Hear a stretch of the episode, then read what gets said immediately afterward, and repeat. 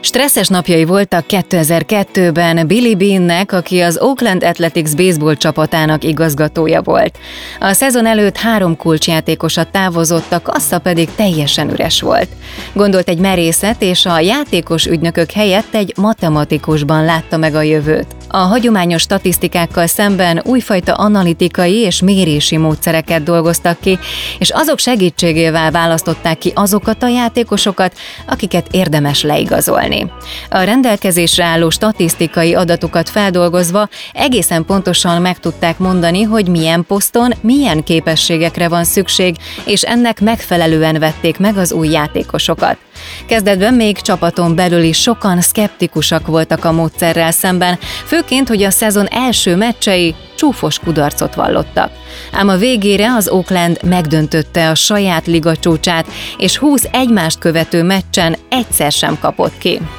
Sőt, legyőzte a háromszor akkora pénzből működő New York Yankees-t is, illetve két játékost is a szezon legjobbjának és legértékesebb játékosának kiáltottak ki. És hogy mit tanulhat ebből az üzleti élet? Ha nincs elég pénzed, legyél okosabb. Egy vállalatnak folyamatosan figyelni kell maga körül a piaci viszonyokat, a vetétársakat és persze az adatokat. Ahogy a sportban, úgy az üzleti életben sem szégyen a jobbaktól tanulni, csak tudni kell a saját viszonyainkra alkalmazni a módszereket és az elérhető technológiákat. És persze, merni kell újítani is.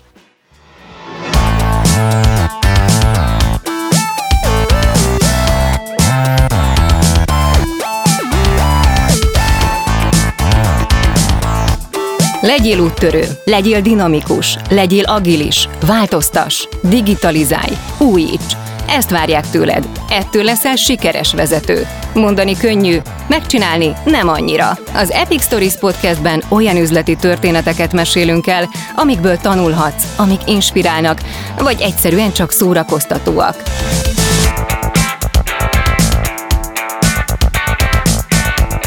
Ezt a műsort a Siva Force a vállalati digitális transformációval foglalkozó cég indította, ami a legnagyobb banki és telekommunikációs szereplők üzleti kihívásain edződött, itt pedig a magas szintű szakmai tartalomról gondoskodik. Én Brigi vagyok, segítek elmesélni a történeteket és érthetővé teszem azt, ami szerintem magyarázatra szorul.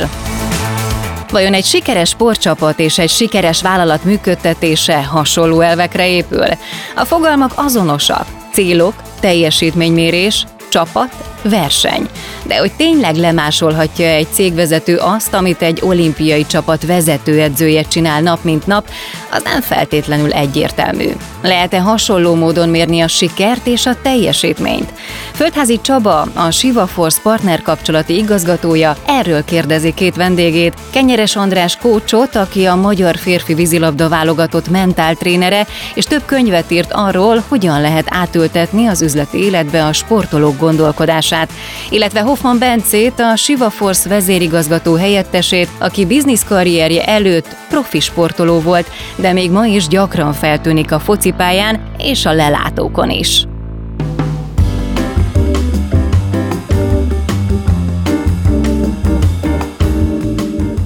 Sziasztok! Nagyon nagy szeretettel köszöntelek benneteket a mai felvételen és előadáson. Egy nagyon érdekes témát fogunk körbejárni, és elég nagy izgalommal készültem a mai beszélgetésre, ugyanis a sport és a, az üzleti élet, az üzleti terület közötti összefüggés, de lehet, hogy a különbségeket fogjuk majd feltárni. És ebben a témában nekem, hogyha így, így, így belegondolok, mi jut eszembe először, akkor általában az, hogy egy szervezeti tréningen, vagy valamilyen csapatépítő tréningen meg szokott jelenni egy, egy kiemelkedő, prominens sport alak, sportvezető, vagy valamilyen híres sportol, és akkor ott egy ilyen motivációs előadást szokott tartani, és ez milyen jó, hogy a, az adott szervezet számára, vagy a vezetők számára valamilyen motivációs érzést víz be, de én, én azt gondolom, és azt gondoltam magamban, hogy ennél sokkal összetettebb ez a kérdés, sokkal több réteges, sokkal több héja van ennek a hagymának, és a, a mai alkalommal azt szeretném, hogy picit mélyebbre ássunk ennél a dolognál, és vizsgáljuk meg, hogy tényleg mi az a kapcsolódási terület a, a sport és a szervezeti működés között, meg mik azok a különbségek, mik azok az összefüggések, amiből tanulhat egyik a másiktól, azt gondolom, hogy ez egy ilyen közös út lehet, és ezzel kapcsolatban szeretném megkérdezni Andrást, hogy van-e olyan megélése, tapasztalása szervezeti, vezetői oldalon, vezetői tréningek kapcsán, amely abba az irányba mutat, hogy vajon egy sportolói szervezet vezetője, sportvezető és egy szervezet élén működő felső vezetői magatartás között mik azok a különbségek, hasonlóságok, amelyek megtapasztalhatók, mit tanulhatnak egymástól első körben, elsősorban? A kérdésre azért egy könyvvel is lehetne válaszolni, tehát ez külön köszönöm, ilyen összetett kérdések kezdünk. Én több edzővel, illetve edzőkkel is dolgoztam. Én miért hozom be az edzővonalat? Vezetőedző, tehát vezetők, akik embereket irányítanak, és ugyanez a multinacionális cég környezete is van némi tapasztalatom, mert 13 évig dolgoztam abban régebben. Tehát én azt gondolom, hogy mivel embereket irányítanak mindkét oldalon, teljesítményorientált környezetről van szó, ezért alapvetően nincs hatalmas különbség a kettő között. A kitettségben, tehát hogy nyerte a csapat a hétvégén, vagy nem, a, hogy mondjam, ritkán van, hogy a cégünk a tetején van egy, egy újságnak is, és örül a fél ország. A, azért a sportban, és nyilván bizonyos sportokban azért ez jelen van. Ezt szoktam mondani, a, a sportban nehéz megmagyarázni, kikaptunk, de az miért jó nekünk. Tehát a, azért cégeknél én már hallottam erről jó, hogy nem vezettük be az SAP-t, de ez most nekünk nagyon jó a cégnek, hogy ez most nem sikerült.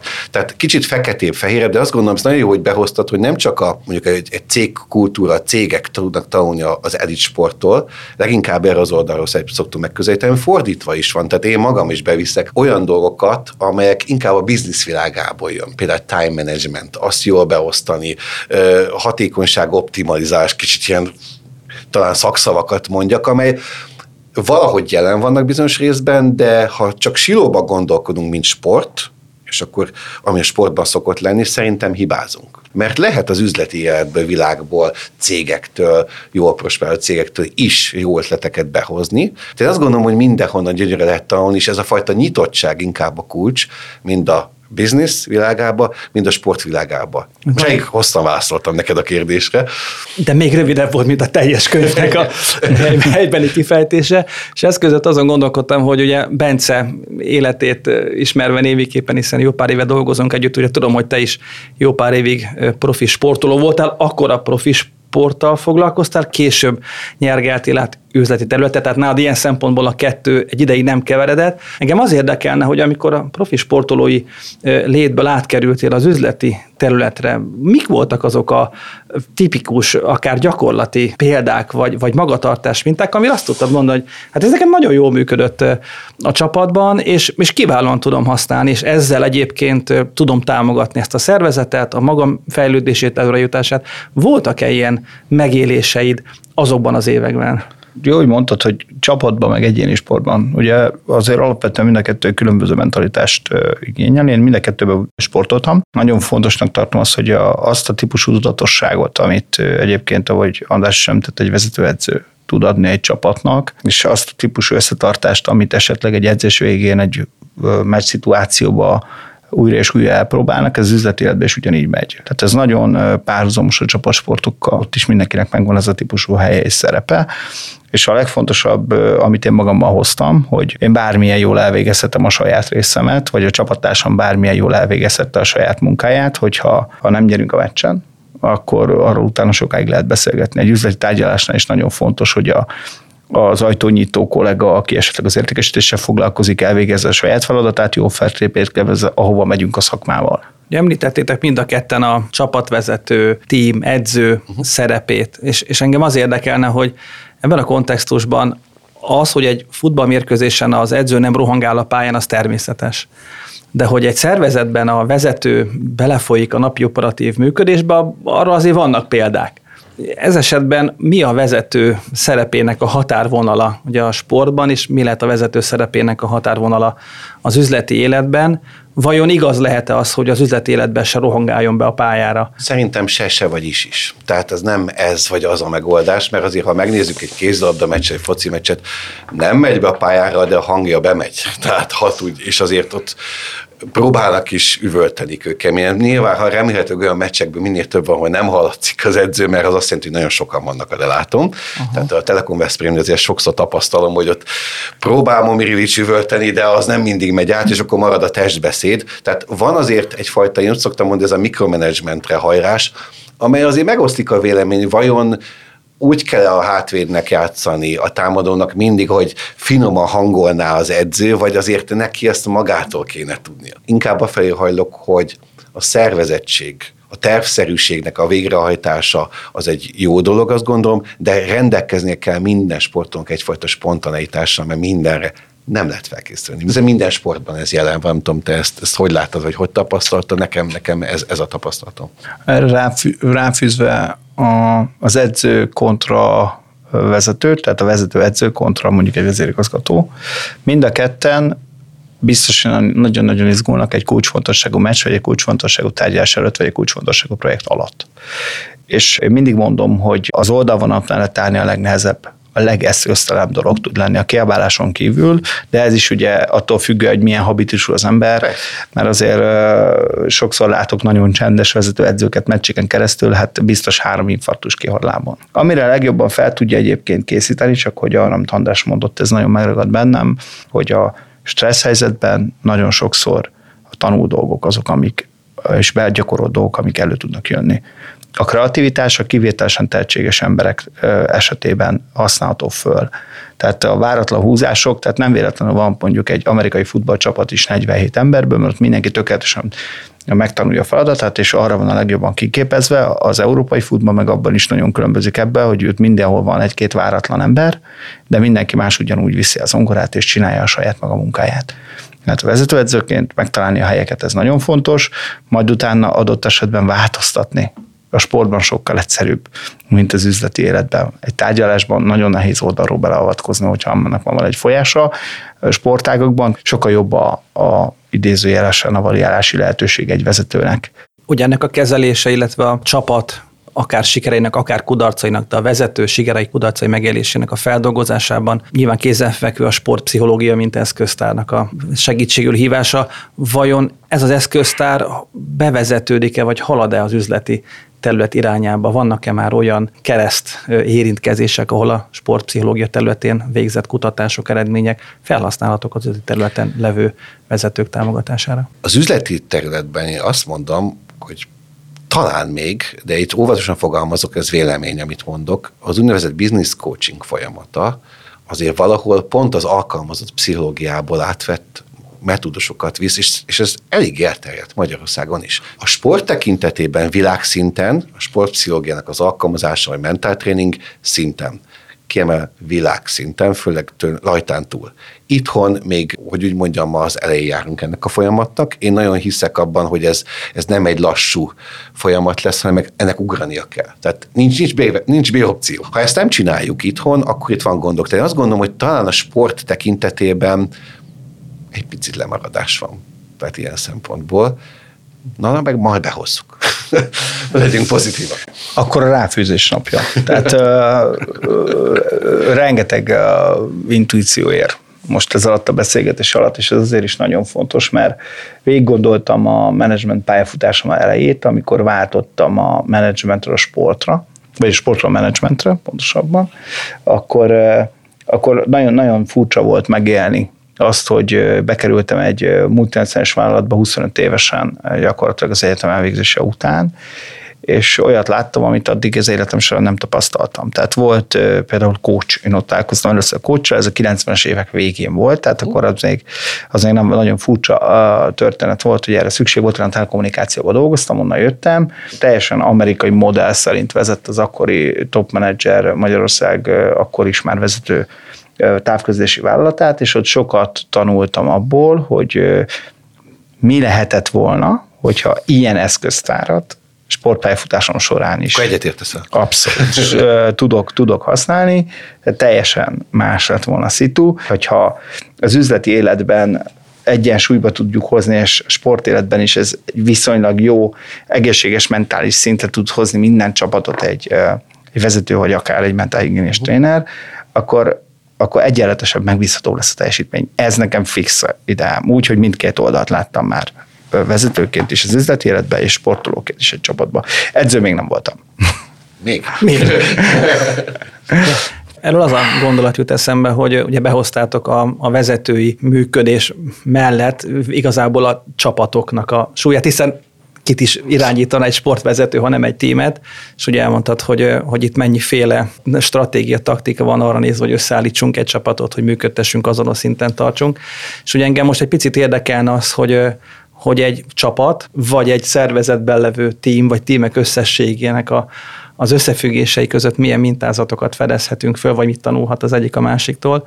És az egyik kérdésem az az, hogy a vezetői attitűd egyik legfontosabb megjelenése, hogy a célok kikommunikálása és egyértelművé tétele, hogy vajon ugyanazok a, a cél jellegzetességek vannak egy üzleti életben, hogy adott üzleti évben ekkora bevételt vagy üzleti eredményt kell hoznunk, 5 milliárd forint bevételt, és a másik oldalon a sportban azt mondom, hogy az a cél, hogy legyünk benne a top 3-ban, a bajnokságban. Hogy elegendő-e ezen a szinten egy vezetőnek, egy sportvezetőnek a célokat megfogalmaznia, vagy az ötevezetőnek, vagy vannak olyan kisebb rész, célok, amiket, amikkel foglalkozni kell. Mi erről a tapasztalásotok? Hogyan működik a célok kitűzése a sportvonalon, és hogyan működik a szervezetben? Érdekes, azért van némi különbség. A sport többségében szívből indul. Szeretek lejárni a grundra, focizni, imádom. Azért kevesen indulnak úgy el a, a üzleti világból, hogy nagyon szeretik a legjobb szélszes lenni. Tehát ezt a szót óvodában nem láttam még ilyen jelet. Tehát azért ez fontos, hogy mi volt zongora, meg szélszes. Szóval ez nincsen dollárjel. Nem tudom, létezik ilyen óvodajel, vagy nem. Én azt gondolom, hogy azért a sportolók bár sokszor elfelejtik, de végül is az álmaikat élik meg azért lehetne pakolni a boltban árut is, vagy nem tudom, dolgozni egy multinacionális cégnél, de azért még mindig azt mondom, ilyen top csapatokban játszani, ez egy kiváltságos dolog. Pláne válogatottnak lenni, extra kiváltságos dolog. Tehát itt azért a szívet, az, hogy ezt mondjuk egy cégnél hogyan viszed be, ahol kifejezetten üzleti alapú, for profit dolgozik, azt hiszem kicsit trükkösebb. Úgy látom, hogy ezt az érzelmet az üzleti életbe átvezetni nagyon nehéz. Ez egy nagy kihívás, hogyha a szívből jön érzést, vállalatnál, tehát ezt tulajdonosi szemléletnek szokták hívni, nagyon szép, nagyon szép. De eh, küzdeni az ut- a következő lámpaoszlopig adott esetben, amikor futottam a Margit szigeten, ez egy saját példa, soha nem felejtem el, hogy a harmadik körnél nem adta, és akkor ott össze, és akkor ott vége lesz. Ugyanezt a típusú attitűdöt, ha át tudja vinni az ember innen belülről, mert itt tudja, hogy meg kell csinálni, kell az üzleti év, mi kell az értékes, sokkal hamarabb elfárad mentálisan szerintem egy üzletember, mint egy sportoló. Nekem az a véleményem, mert ott, ott van még pluszba hozzáadva a, a, szívnek a belső ereje. Azzal szoktam ugye a 9,6 millió foci edző országába fogtatni, egy hát sokkal egy profi sportolók lenne a legegyszerűbb a világon, mert bemegyek a félidőbe a szarul a csapat, a csapatkapitány helyébe, vagy a vezetőedző helyébe annyit is mondták, hogy fiúk gondoljatok a pénzre. Aki volt egy hivatalos edzésen, az nagyon jól tudja, hogy az úgy jut eszedbe a legutoljára ilyenkor. Abba a kifejezett lelki állapotban. Még ugye azért nagyon jól tudjuk, hogy az üzleti életben rengeteg mindenkit lehet anyagi alapokon motiválni. Szerintem nagyon fontos, hogy miért csinálod azt, amit csinálsz. És ezzel szerintem sokan nem teszik fel kérdést. Tehát lehet úgy is már melót végezni, hogy most nem tudom, egzisztenciát teremtek a családomnak, mert, mert én tudom, hogy honnan jöttem. Most mondok egy példát, és lehet ez is eléggé mozgató ahhoz, hogy ezt, ezt, én, ezt én meg tudom csinálni, és megtalálom benne az érdekes, a kihívást, az lámpaoszlopot. Hát igen, igen, igen, az üzleti életben is nagyon sokkal, talán sokkal nehezebb észrevenni, mert később jön a teljesítmény csökkenés egy, akár egy vezetőnél, akár pedig mondjuk egy, egy kis vezetőnél. A hierarchiát, ha nézzünk egy szervezetbe, azért ez lehetősen jelentő. Egy nagyon rutinos játékos, uh-huh. aki az üzleti életben rutinos játékos, úgy nagyon sokáig el tudja fedni a kiégést. A, míg a sportban azért ez viszonylag hamar előjön. Hát Tehát a fizikum sem igen, kérdés. Persze, persze, hogy mikor, mikor vált ez át. Hát meg az, hogy mik azok a, mik azok a motivátorok, amik az üzleti életben ezt a kiégést késletetik, hogy a, az egyén szempontjából ezek az apró sikerélmények. Tehát egy szélszesnek siker egy konkrét ügy sikeres szerződés megkötése. Egy, egy, egy szervezet számára siker, vagy egy ember számára siker, ha aznap megcsinálta azt a adminisztrációt, vagy azt a bármilyen szoftverfejlesztés, ami számára aznapra volt egy cél. Tehát ezeknek a rész sikereknek a megélése kiválóan el tudják lendíteni, vagy végig tudják lendíteni a pályán a játékosokat. Csak az a különbség, hogy ha túl messze van a cél, a nagy cél, akkor egész egyszerűen ezeket a részsikereket nem tudja az ember megélni, mert csak arra nagyon távoli doroglal ő, hogy na majd két év múlva oda jussunk el, de hát hogy a közben hány apró pici kis rész eredményt kéne teljesítenem, ha az nem világos, akkor számára végig a, az a nagyon messzi lámpaoszlop lesz, mert nem tudom, hogy mi a következő kis 200 méteres szakaszban levő lámpaoszlop, és ha ez megvan, és a szervezet számára erre létező minták vannak az ókár, amit korábban nézegettünk, az hasonló, hogy megnézzük, mik azok a rész lépések, amik siker élményhez juttatják a, a szervezet egészét, vagy az egyént, és az tudja eljutatni utána az energiaszintet. beszélni. Ó, ó, ó, kár lenne a kifejezés mellett elszaladni. Ugyan az OKR-ről volt már szó az Epic Stories hatodik bónusz epizódjában, de elevenítsük fel az Objectives and Key Results lényegét. Ez egy kollaboratív célkitűzési módszer, ahol a szervezet vagy az egyének kihívást jelentő éves célokat tűznek ki, és mérhető eredményekkel bizonyítják, hogy haladnak is azok felé. Mert a sportán a rész eredmény, tehát nem lehet olimpiai bajnoknak lenni. Én ezt álmoknak szoktam nevezni kapásból, amelyek egyébként kellenek. Tehát ezek mozgatnak, hogy világbajnokságot szeretnék, stb. De én mindig a következő kérdésem, amikor nagy szemeket kapok a sportoktól, ma mit tettél érte? Tudod, mi jutott eszembe, amiről beszéltem, hogy nem hoztunk szóba, milyen környezetben csinálod ezt? Ha ott tök jó bevenni, megenni azt az almát, most meg mondtam, és eldumálgatunk, egészen más úgy, dolgozni, tehát maga az emberi, egyébként fizikai környezet is fontos. Tehát azt gondolom, ezek mind-mind hatnak arra, hogy hogy érzi magát mondjuk egy munkahelyen, és egyébként csapatban is magát az ember. Mert véletlen valannyi szép új irodaház. Én pont ez egy nagyon, nagyon motiváló dolog tud lenni. Ma voltam egy megbeszélésen, és egy új irodaházba. Uh-huh. Három-négy kollégával mentünk be, és az egyik kollégám az teljesen felhangosította ezt az érzést, amit most mondtál a környezettel kapcsolatosan, hogy ez milyen szép, ez milyen jó, ez mennyire más ide, milyen jó minden nap bejárni.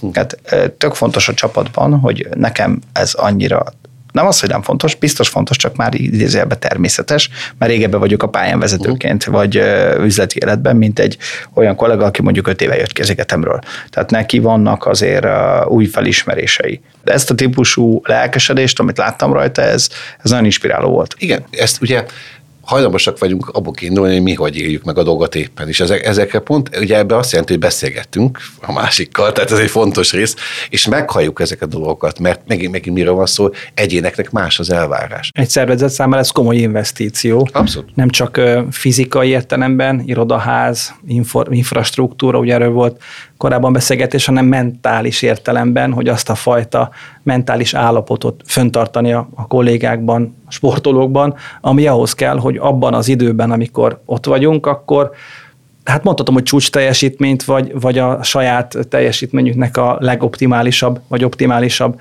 kiterjeszkedését, vagy kiterjedését adjuk meg.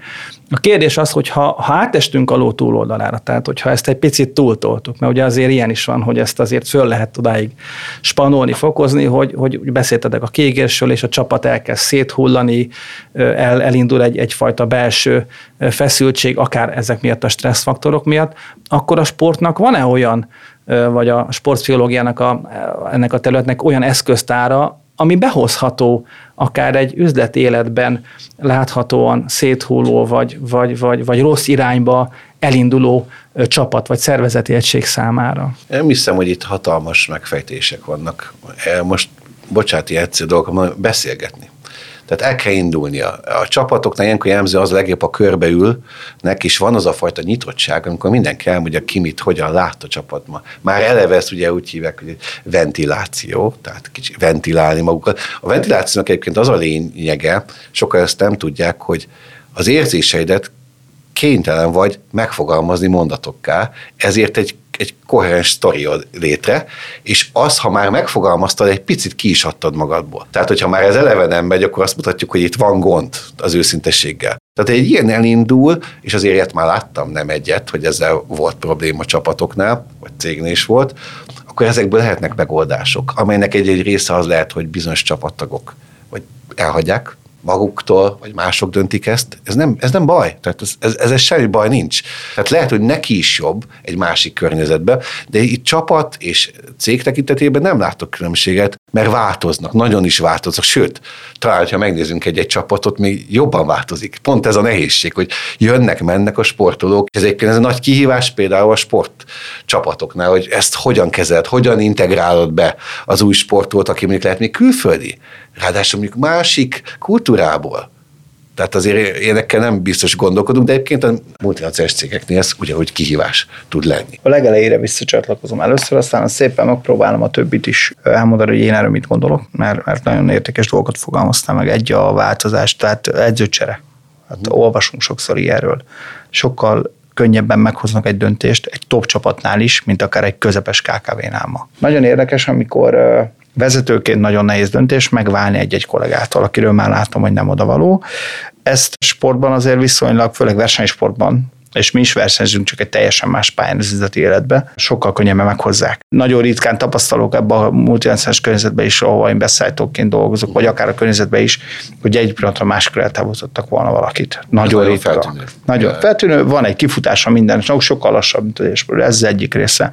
A másik, hogy a, amit így mondtál, fluktuáció, inkább ezt mondanám a, az elvándorlásnak a mértékét, az egészséges arányt valóban meg kell találni. Multinacionális cégeknél ugye ez a színesség, ez nagyon fontos.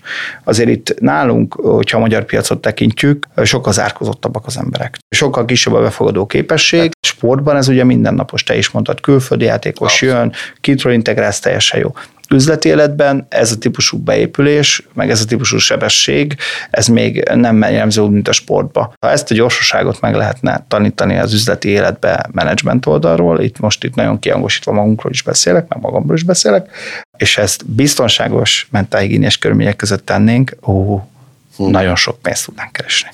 Nekem erről ez a véleményem. Mert ez azt jelenti, hogy hatékonysága van ezt a függésben. Tehát minden. És a biztonsági szintet be tudnánk állítani, hogy az emberek megszokják a változást. Egy munkavállalónál ez nagyon nehéz. Nagyon kevés olyan embert, amely a mostani fiatal generációban is tapasztalok, aki mondjuk éven belül váltana szívesen magától. Ismert rosszat, ismeretlen jóra nehezen cserélünk. Tehát a, a nehézségi fokokat érdemes, érdemes eltompítani, azért is mondta Csaba a változás biztonságát, mert egy egy képesség. Nálam én szerencsés vagyok, most nem kógom le az asztalon, de viszonylag könnyen emésztem, hogyha változik valami körülöttem, de vannak olyan zseniális kollégáim, meg voltak olyan zseniális csapattársaim, akiket képességeik predestinálnának arra, hogy máshol is jól teljesítsenek. Ők kereperc megmondják, hogy biztos, hogy nem.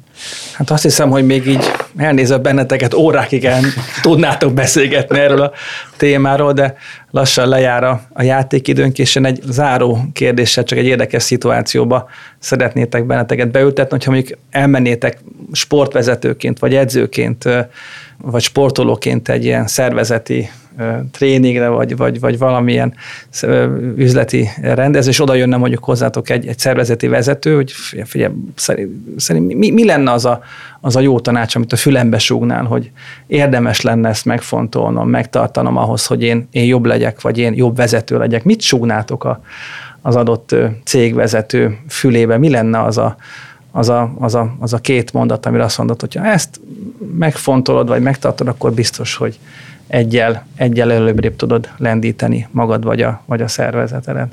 Szíves átadom a választ. Jó, én, én, Ez váratlan volt, én, nekem, mondta, hogy én nekem izgalmas. egyébként abból a szempontból egyszerű, hogy szintén gyerekkori intuíció volt, hogy a, a világ egyik legjobb futballistájával edzhettem együtt a Puskes Ferenccel. Majd utána megnéztem a róla szóló egyik, egyik film, sok film van róla, de van egy nagyon régi film, ahol pont erről beszélgetnek erről a témáról. Olyan 14 éves voltam, amikor ez először megragad bennem, és hogy tőle is megkérdezte a riporter, de hogy a fölkészülés meg a minden micsoda. Hát mondja, egy dolgot tud mondani, ami a legfontosabb, játsz nyugodtan. És én ezt próbálom magam, magamba ismételgetni adott esetben, amikor nagy stresszben próbálok cselekedni, hogy játsz nyugodtan. A másik dolog az, hogy, hogy vezetőnek lenni nagyon magányos dolog, viszont csapatba vagy, néha lép ki a magányos szerepetből, és használod a csapatot. Ez a másik, ami a saját mondásom, mert a felelősséget azt ugye úgyse fogod tudni megosztani, viszont egy csomó terhet oda tudsz pakolni a többiekre. Ez biztos mondanám. Tetszik, nagyon, ha mondhatom ez a rész. Az én gondolatom az lenne, hogy kicsit foglalkozom önmaga megismerésével bizonyos Csehov, Anton Csehov mondta, hogy mutasd meg az embernek, hogy milyen, tehát ismerve magát, és jobbá válik. Tehát én azt gondolom, hogy ha ebbe az irányba el tud indulni, akkor az ember nem csak a szépet, a kihívásokat is látja, és talán jobban elfogadók tudunk lenni a másikra. Remek végszavak voltak. Nagyon szépen köszönöm a beszélgetést. Köszönöm. Köszönjük.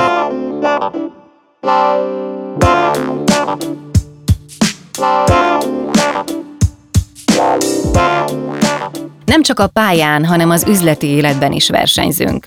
Ráadásul egy vállalati munka éppen olyan, mint a csapatsport. Nem egyedül kell küzdened és győznöd. A győzelemhez, ami lehet akár egy jól sikerült üzleti tárgyalás egy leendő ügyféllel, ugyanis arra van szükség, hogy mindenki megtegye, amit a szerepe megkíván. A jó edző, vagyis a jó vezető feladata, hogy felépítse a csapatot, és begyakoroltassa a feladatokat, amik rutinból előhúzhatók egy krízis helyzetben is. Ahogy Hoffman Bence és Kenyeres András is fogalmazott, a legfontosabb, amit a sportból el kell tanulnia az üzleti életnek, hogy a változásra gyorsan és biztonsággal is lehet reagálni. Ez a hatékonyság az, amivel egy cég válságban is sikerre vihető.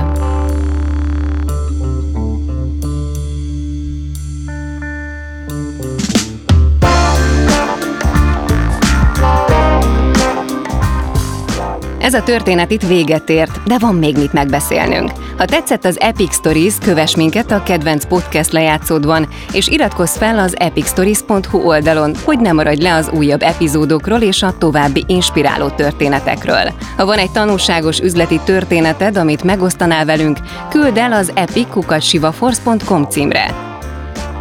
Az Epic Stories tartalmi koncepcióját Dojcsák Dániel készítette, a műsor vezető szerkesztője Neizer Anita, a zenei és utómunka szerkesztő Szűcs Dániel, a kreatív producer Román Balázs, a producer pedig Hampuk Rihárd.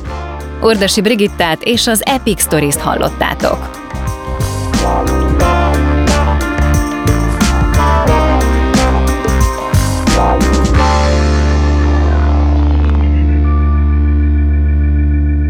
Beaton Studio